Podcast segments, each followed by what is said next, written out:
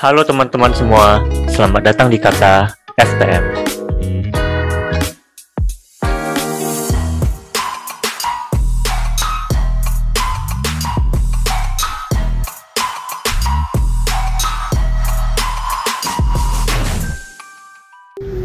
Halo masyarakat FTM, balik lagi sama Kata FTM di episode ketiga. Kenalin dulu nih, aku Muhammad Bagaspati Pambayun dari Divisi Infokom BEM FTM dan aku bakal temenin sama teman-teman dari Divisi Kastrat.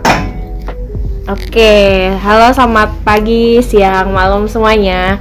Aku Amel sebagai wakil kepala divisi Kasat. Di sini juga bareng sama teman-teman yang lainnya. Ada Martias sebagai Kadif Kasrat, kemudian ada Hafiz dan Dita dari staf Kasrat. Halo, halo, halo. Mungkin sebelum kita masuk ke topik utama kita pada hari ini, kita mau ngasih tahu dulu nih kalau Kata FTM itu adalah podcast dari BEM FTM yang ngebahas topik-topik umum yang ada di sekitar kita. Jadi pada episode kali ini dengan judul Dinamika Politik Mahasiswa Teknik, kita bakal berkenalan dan ngobrol bareng bersama tamu spesial kita. Jadi eh, sebelumnya kalau dari teman-teman kasat nih bisa nggak apa eh, tolong nih minta jelasin tentang urgensi dan sejarahnya terbentuk divisi kasat di BEM FTM ini. Oke, mungkin eh, selamat mendengarkan dari teman-teman pendengar semua. Urgensinya ada divisi Kastrat dulunya emang ini kan salah satu divisi baru ya eh, di FTM itu sendiri. Awalnya emang eh, divisi Kastrat itu adalah sebuah motor penggerak dari pergerakan mahasiswa itu sendiri. Di mana yang kita ketahui bersama selama ini selama BEM FTM terbentuk jarang sekali BEM FTM memang ikut menyuarakan suara rakyat untuk eh, turun ke jalan itu sendiri. Makanya salah satu urgensinya ada divisi kasrat adalah untuk memantik dari pergerakan mahasiswa FTM itu sendiri karena belum ada sejarahnya FTM ini ikut demo untuk turun ke jalan itu sendiri lah Oke, untuk eh, kegiatan-kegiatannya kalau dari divisi karat itu apa aja ya kira-kira? Oke, buat kegiatannya di Kastat sendiri sesuai namanya ya Mas, kajian analisis dan aksi stra- strategis. Jadi kurang lebihnya kami tuh eh, ada tiga program kerja, yang mana itu yang pertama narasi kastrat. Istilahnya kita eh, menulis lah intinya eh, terdapat isu-isu yang kita lihat mungkin yang terdekat dengan kita ataupun isu-isu nasional. Kemudian kita riset lebih lanjut dan terbentuklah kajian seperti itu kurang lebihnya. Kalau yang selanjutnya tuh selain kami melakukan kajian juga, kita juga eh, ada program kerja namanya tuh persepsi kastrat. Yang mana persepsi ini tuh eh, merupakan eh, kita buat menyebarluaskan lah ke masyarakat FTM khususnya di lewat sosial media ataupun eh, lewat media lainnya untuk eh, teman-teman tuh tahu lah kita tuh eh, punya isu yang sedang dikaji. Kemudian kita tuh harus lebih aware lagi sama eh, isu-isu yang ada di sekitar kita. Terus juga eh, yang ketiga itu ada FTM bersuara. Nah dari apa FTM bersuara ini merupakan program kerja yang mana itu tuh eh, kita juga bisa menyuarakan lah istilahnya atas nama FTM gitu. Nah di FTM sendiri kan ada eh, terdiri dari eh, tujuh jurusan ya tujuh prodi. Nah itu juga kita bisa menyuarakan atas nama FTM-nya itu sendiri. Kemudian itu bentuk kegiatannya tuh bisa seperti kayak pel- eh, pelayanan sikap secara terbuka ataupun diskusi panelis dan lain-lain juga. Gitu mas kurang lebihnya mas. Oke, jadi eh, tapi kalau dari yang saya tangkep itu bener nggak sih kalau dasar dari seluruh proker-prokernya tadi tuh harus dilakukan kajian terlebih dahulu nih untuk menyalakan proker-proker yang lain atau itu sebenarnya persepsi yang salah ya? Oke, mungkin aku tambahkan kembali ya. Sebenarnya memang tepat juga ya, di mana eh, dari narasi kastat atau dari kajian ini merupakan, merupakan suatu pedoman atau dasaran dalam bagaimana kita bergerak atau bagaimana eh, kurikulum lah istilahnya kita dalam menyikapi suatu isu tersebut. Jadi kita tidak sekedar hanya eh, menyuarakan suatu, suatu hal, menyuarakan pendapat suatu hal tanpa ada dasaran yang menjadi pedoman untuk kita bergerak selanjutnya. Begitu sih, Mas. Oke, jadi eh, kalau dari sampai saat ini nih teman-teman dari divisi kasat nih udah melakukan kajian apa aja sih tentang isu-isu yang ada di di masyarakat?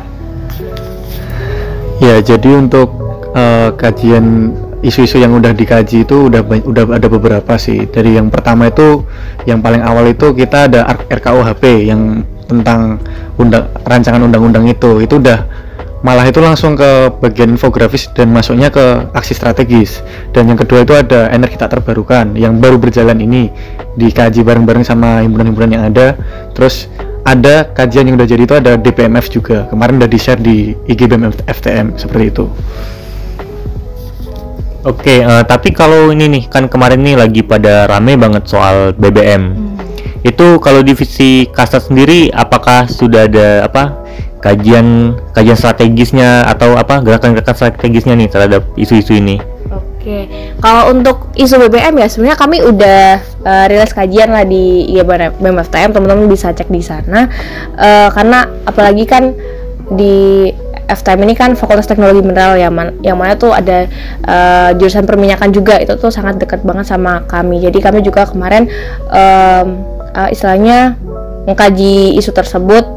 Dan di situ juga ada beberapa sudut pandang yang bisa eh, buat teman-teman tuh melek lah. Jadi nggak sekedar kita tahu eh, BBM naik terus kita juga susah gitu. Tapi di situ eh, kita juga tahu penyebab penyebabnya kenapa tuh BBM itu bisa naik seperti itu mungkin Oke, jadi eh, dari Kasat sendiri kemarin menawarkan sebuah dua opsional sudut pandang. Karena apa? Karena arahnya sebagai mahasiswa harapannya kita bis- bisa berpikir kritis. Dalam case yang terjadi di BBM kemarin, emang dari Kasat itu ah, kan judulnya kan eh, subsidi BBM dibabat, rakyat menggugat dan FTM sepakat. Jadi emang arahnya adalah eh, kita sebagai Fakultas Teknologi Mineral menyikapi terkait adanya kenaikan harga BBM ini mau kayak gimana. Ketika kita tinjau dari teman-teman perminyakan yang emang eh, orientasinya pada migas, tentu hal ini sangat menguntungkan karena apa? Karena nantinya itu akan membuka lapangan kerja baru untuk teman-teman dari perminyakan itu sendiri. Tapi emang sebagai seorang mahasiswa kita punya lima peran yang emang harus kita jaga. Yang pertama ada agent of change, terus guardian of value, terus kontrol sosial, terus iron stock. Yang satu apa teman? moral force ya yang satu moral force jadi tetap kita harus emang membersamai aksi-aksi yang emang eh, menyengsarakan rakyat. Jadi kita tetap harus mengawal kebijakan-kebijakan yang emang dibuat pemerintah tapi orientasinya adalah menyengsara- menyengsarakan rakyat. Dan dari kasat kemarin kami juga telah menawarkan beberapa opsional. Mungkin teman-teman nantinya bisa baca terkait di eh, press release atau IG BMFTM itu sendiri. Oke, jadi kalau kita lihat dari teman-teman kasat nih tadi memberikan opini yang apa, yang cukup menarik lah dan cukup advance juga sebagai mahasiswa teknik nih. Jadi sampai-sampai apa ya teman-teman mungkin ada beberapa teman-teman yang berkaca nih, misal dari kasus demo undang-undang yang dulu pernah viral di TV itu tentang seorang mahasiswa dari Fakultas Pertanian yang di komen itu soal omnibus law karena seorang mahasiswa pertanian berbicara masa masalah politik. Nah, kita sebagai mahasiswa teknik kan juga sebenarnya bukan ranah kita nih bicara soal politik, Ta- tapi kalau dari divisi kasat sendiri sebenarnya menanggapi eh, apa pandangan tersebut dengan bagaimana? Ya, mungkin kalau masalah anak teknik itu etis nggak sih bahas tentang politik? Sebenarnya etis-etis aja. Itu tuh sebuah bahasan umum yang sering terjadi di kalau kita nongkrong sih sebenarnya. Kita nongkrong biasa pun kita juga sering bahas-bahas politik kan. Se- se- Sebenarnya nggak ada salahnya juga gitu loh.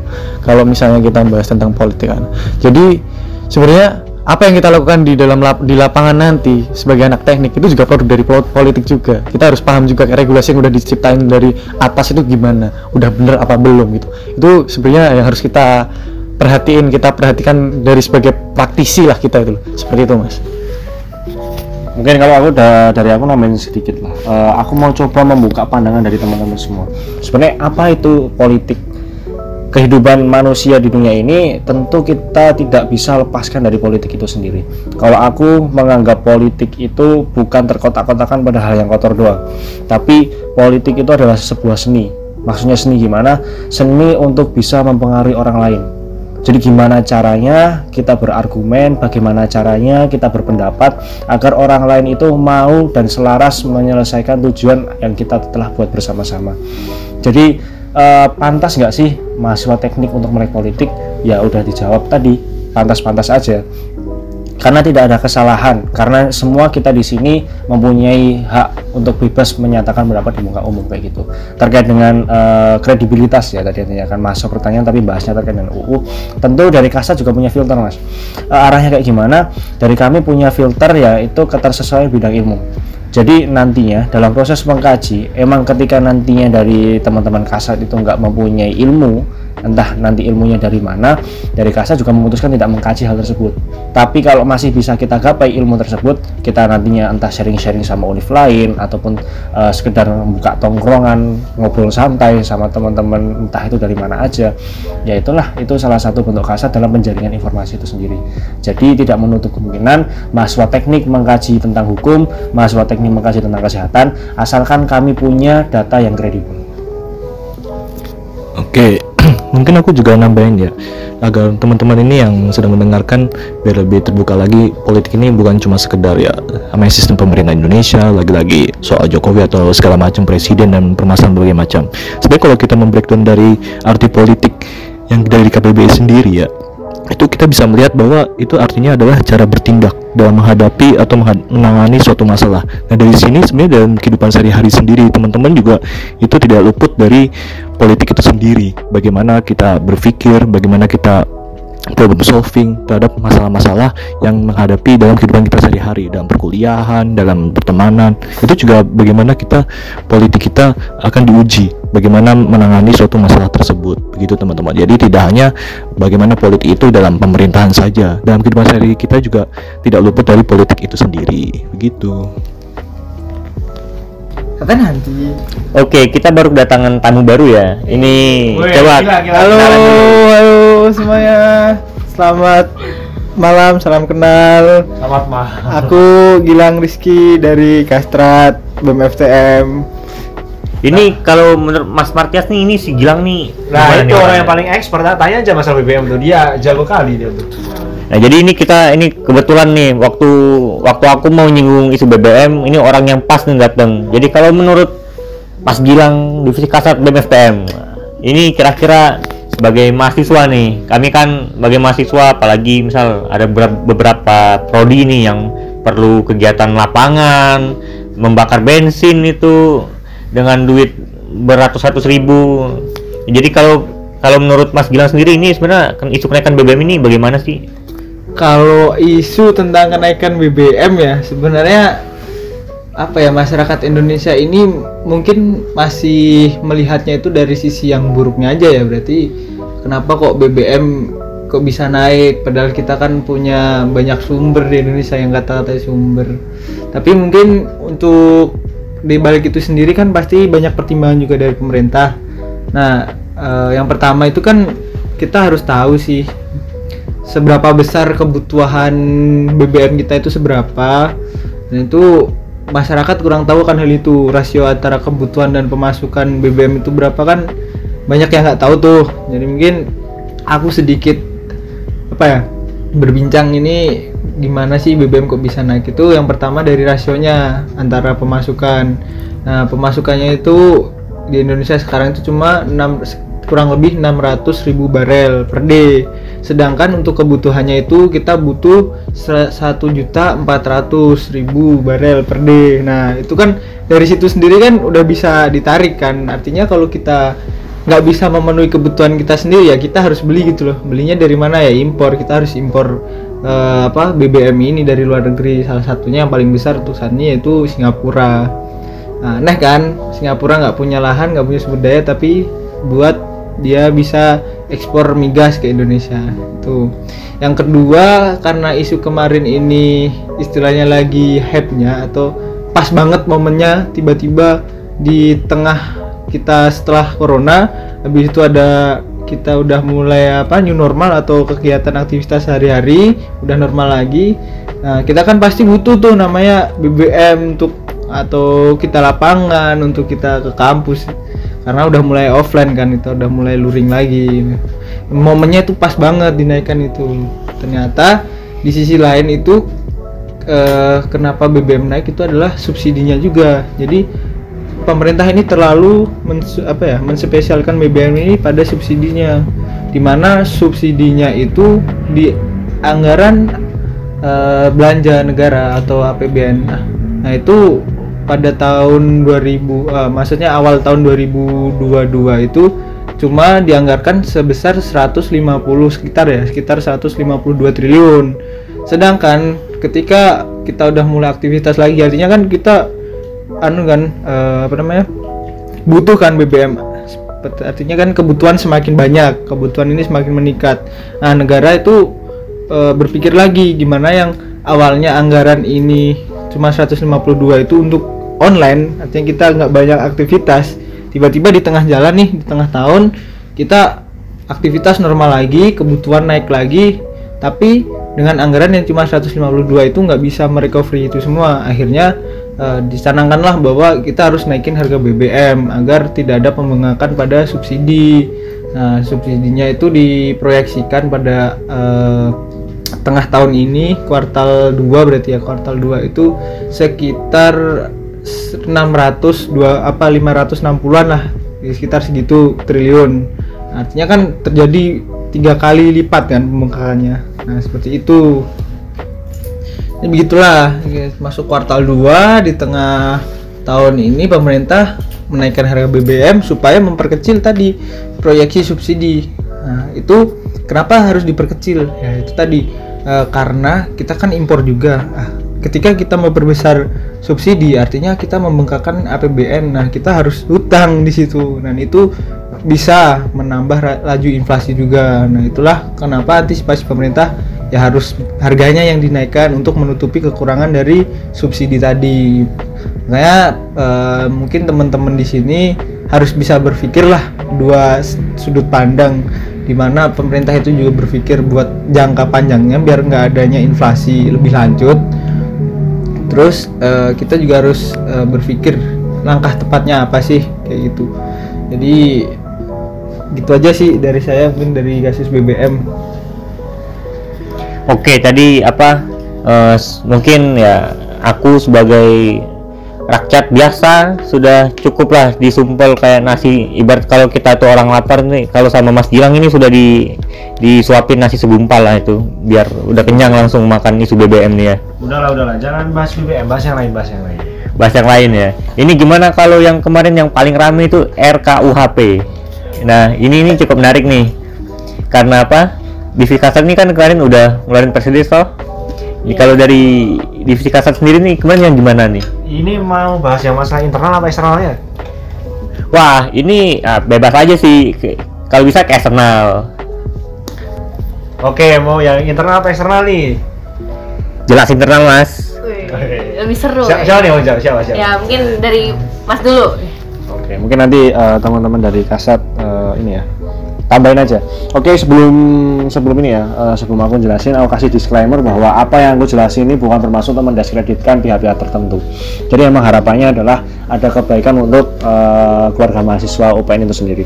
Jadi kemarin kenapa akhirnya dari kasat memutuskan untuk rilis dari kajian RKUHP itu sebenarnya eh, adalah sekedar memantik doang karena kami di akhir bulan April diajak eh, untuk melakukan aksi strategis atau demonstrasi eh, ikut di ARB Aliansi Rakyat Bergerak atau Aliansi memanggil dari teman-teman eh, BMKM. Kami mempermasalahkan hal itu karena apa? Karena kami eh, Oke, BMKM itu sendiri. Dan kami mempermasalahkan hal itu karena emang tidak ada pengetahuan sebelumnya, tidak ada pemberitahuan juga atau apa pun itu tiba-tiba emang dari KM melakukan sebuah konsolidasi. Eh, yang dari teman-teman Kasrat FTM takutkan dan udah petakan sebelumnya adalah takutnya aksi ini ditunggangi oleh oknum-oknum tertentu karena emang tidak ada argumentasi yang jelas dan yang jelas dan teman-teman dari maaf BMKM itu tidak mempunyai tujuan yang jelas eh, terkait dengan mereka ikut eh, aksi tersebut alibi yang dibawa adalah mereka emang punya sebuah jabatan di eh, eksternalnya. Tapi itu emang tidak masuk dalam kriteria kami untuk ikut aksi tersebut. Karena menurut kami persoalan internal jauh lebih penting daripada kita hanya sekedar ikut-ikutan aksi di eksternalnya. Karena dari BMFTM tetap memandang bahwa FT eh, sorry UPN ini punya bahasa, banyak masalah internal. Contohnya apa? Gedung mangkrak fasilitas terus eh, peralatan praktikum yang terbaru ini malah lahan parkir dan sebagainya dan sebagainya. Itu jauh lebih banyak. Kenapa kita sebagai mahasiswa UPN tidak terfokus pada masalah internal terlebih dahulu? Malahan kita sebagai mahasiswa UPN malah eh, ikut aksi eksternal. Walaupun itu nggak salah ya karena terkadang kita harus perlu menunjukkan eksistensi. Tapi kalau dari BMFTM semua sepakat bahwa kita tidak boleh merupakan rumah tangga kita sendiri sebelum kita mengurusi rumah tangga orang lain. Mungkin dari teman-teman ada yang mau nanggepin nggak? Nambahin nggak? Dengan memantikan Oke, jadi mungkin aku itu juga nambahin. Jadi emang case-nya adalah eh ya udah di spill sama Mas Martias tadi lah soal eh UPN ini banyak masalah dan lain sebagainya. Eh, sebenarnya eh, kami kenapa istilahnya menolak juga ya untuk berafiliasi atau eh, membersamai teman-teman dari KM itu sendiri karena memang eh, kita juga belum melihat eh, pergerakan dari teman-teman BMKM itu sendiri untuk menanggapi isu-isu internal. Jadi memang dari bulan April kami sudah istilahnya membuat semacam nota kesepahaman untuk BMKM, tetapi eh, dari FTM itu membuat nota kesepahaman untuk BMKM, tetapi memang belum ditanggapin karena memang dari BMKM itu menginginkan bahwa nota kesepahaman itu untuk lima fakultas yang ada di eh, UPN itu sendiri. Namun ya seiring berjalannya waktu hingga istilahnya ada ada kasus RKUHP ini dari teman-teman BMKM juga kita belum melihat arah pergerakannya istilahnya kami memang tidak menuntut eh, semua permasalahan ini bisa diselesaikan tetapi sebagai lembaga eksekutif udah jadi semestinya lah untuk eh, mengangkat isu-isu tersebut gitu mengusahakan eh, jadi eh, seakan-akan tuh kayak terlihat ya santai-santai aja gitu. Jadi memang kita belum melihat arah geraknya. Akhirnya kami memutuskan untuk seperti itu. Sebenarnya juga di kasus RKUHP kemarin kami juga eh, menyoroti eh, mengenai kebijakan RKUHP itu sendiri. Namun memang arah dari press release yang kami buat adalah sikap kita terhadap eh, BMKM ini yang ingin turun aksi atas nama KM tapi BMFTM dengan eh, sepakat tidak eh, berafiliasi di aksi, aksi tersebut. Begitu sih mas kurang lebihnya. Oke, tadi ternyata teman Oke, eh, jadi ternyata apa ya? eh, pusing ya, itu urusan kasar lah. Aku aku nggak paham karena aku tugasku cuma ngedit ngedit podcast toh. Eh, jadi ini apa? Ini kan teman-teman kasat nih yang apa dengan pemikiran-pemikiran dan aksi-aksi strate- strategisnya ini yang lagi berjalan atau yang masih ongoing nih ada nggak ya? Bisa di spill atau dikasih spoiler gitu? Ini lagi pada ngapain nih? nah ada ada Oke, dari tadi kayaknya udah sulit sekali bahasanya dari BBM, RKUHP sampai masalah internal yang kayaknya sensitif banget sih. Nah mungkin kalau untuk ke depannya nih Kasat lagi sedang apa, itu kami itu sedang buat kajian yang namanya itu ditokrasi energi terbarukan. Siapa dalam siapa wayang. Waduh, apaan tuh ditokrasi? Nah, sebenarnya itu menyinggung sedikit dari demokrasi itu sendiri ya. Waduh, jangan ganggu dong mas. nah, dari demokrasi ini berarti ada hubungan dari duit itu sendiri. Waduh. Lalu juga di highlight itu sendiri ada siapa dalang, siapa wayang. Waduh. Siapa yang mengendalikan, siapa yang terkendalikan. Nah dari sini emang dari yang dibahas sendiri kan dari energi tak terbarukan. Energi tak terbarukan sendiri ada mineral dan batu bara. Nah fokusnya itu sendiri ini dari kasat ini bagaimana tata kelola regulasi yang berhubungan langsung dengan duit itu tadi lalu siapa yang mengendalikan dan siapa yang terkendalikan nah dari sini memang jadi fokus utama dari sebenarnya masalah ini dari dulu, banget sih. Bagaimana dari energi terbarukan ini polemiknya berbagai macam masalah yang terjadi begitu. Mungkin dari Mas Dito mau nambahkan? Ya, jadi dari energi tak terbarukan ini case-nya yang sebenarnya banyak diangkat itu banyak kasus yang terjadi di lingkup lingkungannya. Banyak sekali tertulis di regulasi eksplorasi itu harus seperti ini, harus seperti itu. Jadi kita harus memperhatikan dampak dan ling- dari lingkungannya sendiri. Dari yang ada di lapangan sendiri sih yang dilihat banyak banget eh, pertambangan yang tidak memperhatikan ke kegiatan pasca tambangnya. Jadi banyak regulasi yang tidak berjalan sesuai dengan apa yang udah dijelaskan ataupun udah dituliskan atau dibuat oleh pihak-pihak yang dari atas itu. Ampun si paling Nah, itulah. Jadi banyak banget eh, aspek-aspek yang harus diperhatikan dari regulasi-regulasi yang udah berjalan. Sebenarnya kalau klaim dari yang di apa ya diberikan dari apa lembaga SDM sendiri dari regulasi re- regulasi-regulasi yang udah diberikan. Mereka mengklaim regulasi mereka itu udah berjalan dengan baik ataupun itu produk bagus lah gitu. Tapi dilihat dari lapangan, dilihat dari apa yang terjadi di lapangan itu kayak kayak gimana ya? Banyak banget kayak pothole-pothole yang bisa di bisa dibilang eh, untuk diduitkan lah bisa dibilang. penyalahgunaan regulasi itu loh.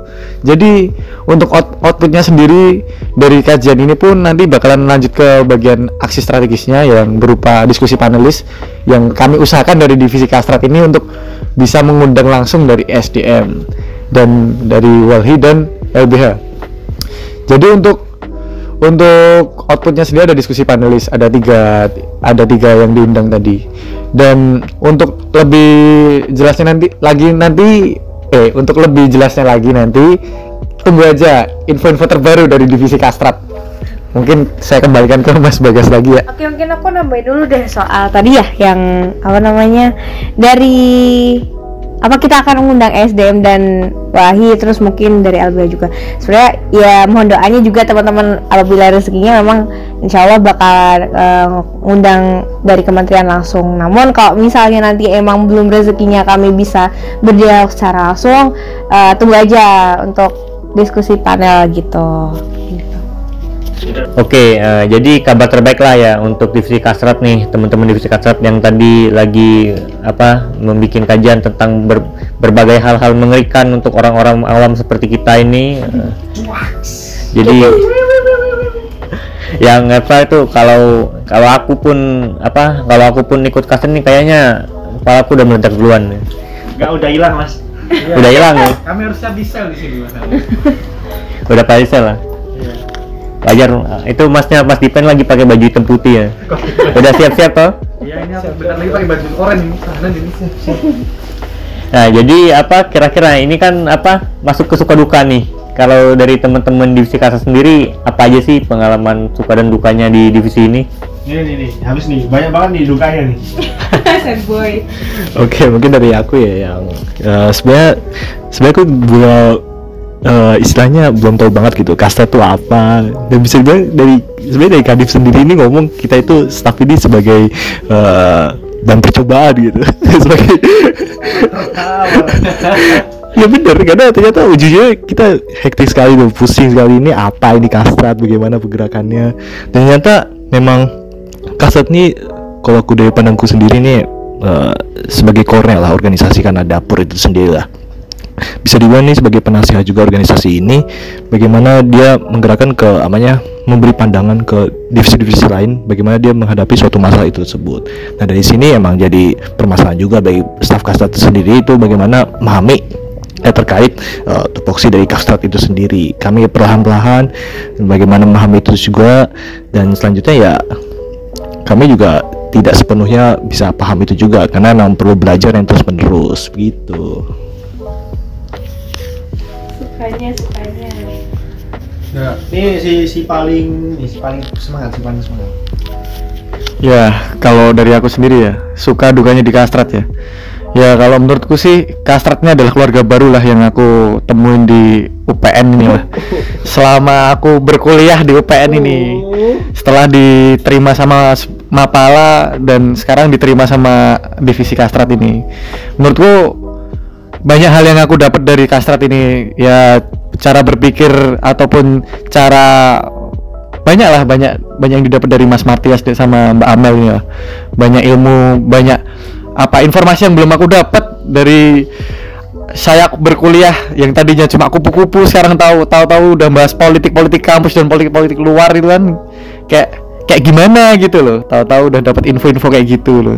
Jadi lebih melek lah sekarang lah ya sukanya di situ dukanya ya saya menjadi lebih hektik eh untuk musing membagi waktu di semester 5 ini. Ya tiga praktikum ditambah dengan kajian-kajian yang ada. Ya mungkin dari saya itu aja sih. Tapi seru sih join kastrat lah besok untuk periode selanjutnya. Promosi. promosi anjay anjay. Ini si paling memikir, si paling memikir. Kalau aku suka dukanya di kastrat itu ya nggak ada dukanya sih sebenarnya kalau kita jalannya itu dengan ikhlas ya. Bullshit bullshit. Tapi yang namanya apa perjalanan kan. Jadi sebelumnya aku tuh yang belum tahu dunia pergerakan ini kayak gimana. Terus kita membreakdown sesuatu dari berbagai sudut pandang itu kayak gimana ya aku belajarnya di kastrat lah sukanya kayak gitu kita banyak sekali malah banyak sekali banyak sekali kita belajar hal baru yang nggak aku ketahui sebelumnya. Dan semua itu dari teman-teman kita diskusi sering diskusi banyak kebuka pikiran kita juga. Dan yang paling penting tuh banyak membuktikan bahwa eh, di lingkungan kita ini sedang tidak baik-baik saja.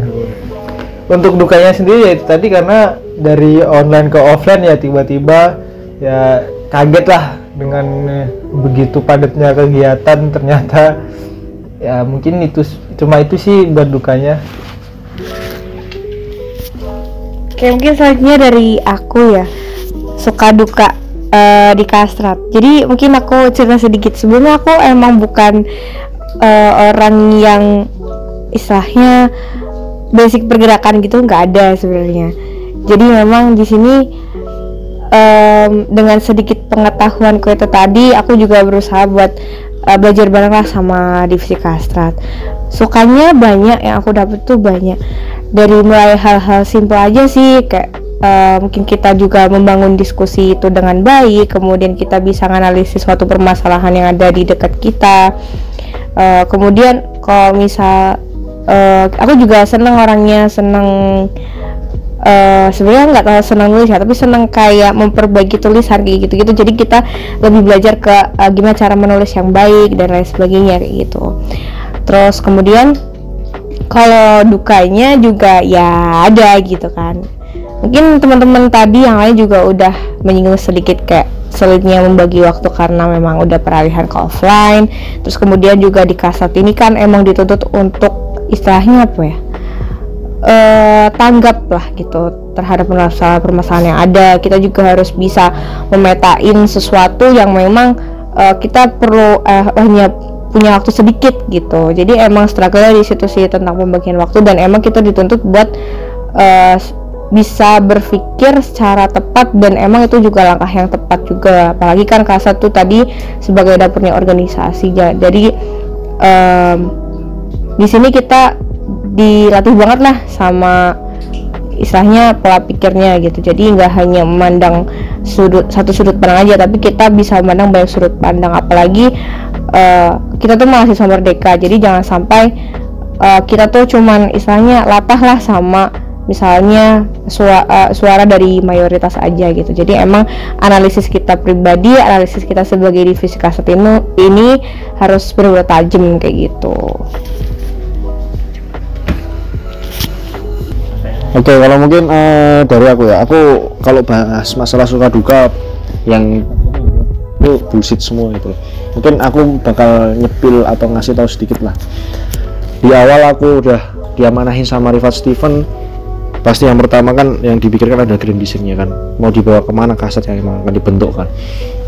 Intinya dari aku pribadi, Martias Manggi, aku pengen membawa kasat ini benar-benar sebagai divisi yang merdeka. Dan aku harap orang-orang yang nantinya berkecimpung dalam kasat itu sebagai mahasiswa-mahasiswa merdeka. Mereka ber, mereka terbebas dari inter- intervensi mana pun. Aku selalu bilang bahwa ketika aku di forum mana pun ketika aku ada di mana pun aku melepaskan seluruh embel-embel yang melekat dalam eh, bajuku di dalam tubuhku atau apa pun itu. Karena emang harapannya adalah kita dalam kasrat itu terbebas dari intervensi ataupun kepentingan dari organisasi, lembaga ataupun apa pun itu. Nah, karena harapannya di kasat nanti terbentuklah mahasiswa-mahasiswa merdeka yang emang nantinya bisa berdiri di atas kaki kita, eh, berdiri di atas kaki sendiri. Artinya apa? Mereka bukan antek-antek dari himpunan masing-masing. Mereka bukan antek-antek dari ormek masing-masing. Mereka bukan antek-antek dari pemerintah masing-masing. Melainkan mereka berdiri di atas kaki sendiri dan mereka bukan dikendalikan oleh orang-orang tertentu yang emang ada di atasnya. Suka dukanya emang banyak. Mungkin kalau teman-teman arahnya tanya dukanya kan kayak ini ya, diculik atau apa pun itu. Dari aku alhamdulillah belum mengalami hal tersebut. Paling kencengnya adalah oh ya enggak, astagfirullah. Enggak, enggak, enggak bakal mengalami lah. Jangan sampai, jangan sampai masih mau hidup aku. Intinya eh, dukanya adalah biasanya di kasar itu banyak intervensi, entah itu dalam internal kita sendiri maupun eksternalnya gimana cara kita menyelesaikan masalah ataupun uh, apa pun itu. Otak utama kasrat adalah di analisisnya. Ketika kita mengeluarkan sebuah press release, ketika kita mengeluarkan sebuah kajian, yang emang nantinya outputannya adalah gimana pemetaan yang kita buat nantinya. Sukanya, sukanya banyak. kita bisa berkecimpung dalam dunia pergerakan kita bisa kenal banyak orang arahnya ke mana ke relasi tapi hati-hati juga dalam membuka relasi karena dalam dunia pergerakan itu lagi-lagi tidak ada yang dapat kita percaya secara sepenuhnya. Mungkin eh, dikit pesan juga kepada teman-teman pendengar semua. Hidup ini eh, bukan untuk siapa. Mungkin aku dikit pesen ya dan pesennya ini sebenarnya udah aku pesenin ke staff-staffku juga sama beberapa orang terdekatku yang emang sering sharing sama aku bahwa ya kalian jadilah diri kalian sendiri kalian jangan jadi seorang Martias kalian jangan jadi seorang Amel kalian jangan jadi seorang Dipta kalian jangan jadi seorang Hafiz kalian jangan jadi seorang Gilang tapi di sini jadilah kalian sendiri. Mas Bagas di sini ya udah jadilah Mas Bagas ini Mas Bagas sendiri. Kalau kalian mau niru kebaikan atau kelebihan orang lain ya udah kalian improve diri kalian masing-masing. Kalian tunjukin value kalian masing-masing. Itu doang. Jangan pernah kalian mencoba menjadi orang lain tapi jadilah diri kalian sendiri dan improve lah value dari dalam diri kalian sendiri. Itu sih mungkin dari aku. Kembali ke Mas Bagas. Oke, jadi eh, tadi tuh kita udah dapat udah sharing lah, udah sharing, udah kenalan sampai udah bahas berbagai hal-hal hal-hal yang pusing lah untuk kita semua untuk kita semua ini pikirkan ya dari divisi kasat ini. Jadi ya semoga ini kalau nggak salah tadi apa eh, tujuan dari kajian kasat ini kan mencerdaskan kan. Nah jadi ya harapannya pastinya tem dari teman-teman divisi kasat ini masyarakat FTM bisa merasa tercerdaskan dan jika lo memang masih kurang nih teman-teman bisa cek uh, nah jadi nanti bisa cek uh, Instagram BEM FTM untuk melihat hasil-hasil kajian dari teman-teman divisi Kastrat itu kemudian untuk sebelum penutupan nih apakah ada pesan untuk masyarakat FTM dari teman-teman divisi Kastrat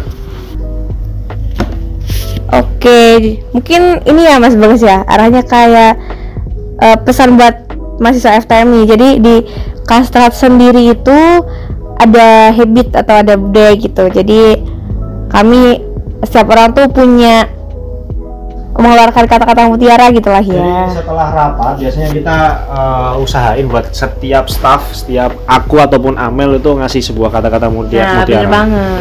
Mungkin bisa sih teman-teman kasat di sini kasih ini aja kata-kata mutiara buat teman-teman siapa dulu? Nih, mungkin Mas Tito udah siap nih. Oke, aku cuma mau spreading awareness aja sih buat teman-teman tentang masalah hidup sih di sini. Jadi untuk teman-teman ya keep your friend close but your enemy closer. Jadi kita nggak akan tahu se- sebuah gerak-gerik dari enemy kita tuh nanti bagaimana. Mungkin dari aku seperti itu. Mungkin dari Mas Hafiz ada kata-kata mutiara yang lebih bagus dari saya. Oke, aku masuk ya. Mungkin terkait dengan kehidupan kita sendiri, teman-temanku yang berbahagia, wa- walau setiap hari penuh luka dan derita, terlebih tanpa support system di samping kita, tapi tetap harus semangat menjalani esok tanpa tahu ada kejutan seperti apa. Begitu. Mungkin dari teman-teman yang lain. Mas Gilang, Mas Gilang. aku di sini sedikit mau ber apa namanya ya berpuisi lah mungkin ini puisi yang gue buat sekitar dua tahun lalu salam kedamaian untukmu yang lelah seharian salam kedamaian padamu yang berdamai hati agar tak mendalami nafsu salam kedamaian untukmu yang berusaha menahan nikmatnya kemungkaran.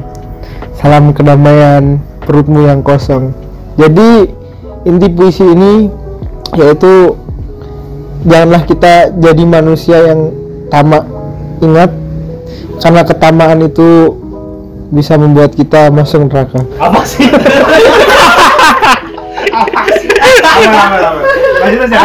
Oke. Oke oke oke oke. Mungkin dari aku tadi kan Mas Martia sempat nyinggung lah ya kasar itu ada intervensi dan lain-lain gitu. Jadi kita nggak bisa kayak eh sepenuhnya juga percaya ke orang karena apabila salah kayak Oke, mungkin tadi juga Mas Martias tuh udah sempet nyinggung kayak Kasa tuh nanti banyak relasi dan lain-lain gitu. Tapi kita juga harus ingat gitu. eh dalam kita menjalin relasi itu ya mungkin first impression ke orang itu tuh bakal baik gitu. Tapi ingatlah eh, tetap hati-hati karena nggak semua penduduk bumi itu baik hati gitu. Jadi teman-teman juga eh, harus apa ya istilahnya jangan terlalu percaya banget sebenarnya sama orang lain terus juga punya apa ya sikap skeptis lah uh, keraguan-keraguan itu tumbuh untuk agar teman-teman lebih hati-hati lagi buat diri teman-teman itu sendiri kayak gitu Oke, kalau mungkin dari aku terakhir ya eh, pesan buat teman-teman mahasiswa FTM. Aku punya prinsip bahwa jadilah pemuda-pemudi yang menginspirasi dalam sunyi. Di mana diamnya membawa pada sebuah pergerakan dan geraknya membawa pada sebuah perubahan. Dan yang paling penting adalah apa pun yang kita lakukan dan apa pun yang kita inisiasikan semuanya balik ke niat kita masing-masing. Kalau niat kita baik, maka akan dipermudah. Kalau niat kita udah jahat, ya itu ditanggung oleh teman-teman eh, masing-masing. Terakhir aku mau pesan buat teman-teman semua, jangan berhenti jadi orang baik. Mungkin sekian dari aku dan sekian dari divisi Kastrat. Terima kasih sudah mendengarkan dari akhir. Aku kembalikan ke Mas Bagas. Oke, tadi kita sudah mendengar berbagai macam kata-kata lah dari mutiara sampai puisi ya dari teman-teman kastet ini. Jadi ya, makasih banyak nih buat apa teman-teman divisi kastet yang udah bisa hadir dan ngeluangin waktunya di kata FTM di sela-sela aktivitas dan kesibukannya. Dan mungkin juga di sela-sela bahayanya ya. Kami jadi eh, aku selaku caster ingin minta maaf apabila, apabila ada kesalahan kata ataupun penyampaian di episode kali ini. Jadi sampai sini dulu bincang-bincang kita pada episode kali ini. Semoga bisa ketemu di lain waktu. Jangan lupa untuk selalu dengerin kata FTM di mana ke depannya kita bakal bahas hal-hal menarik lainnya. Tentunya masih seputar hal menarik di sekitar kita. Jadi stay safe, stay healthy. Sampai ketemu lagi di episode selanjutnya.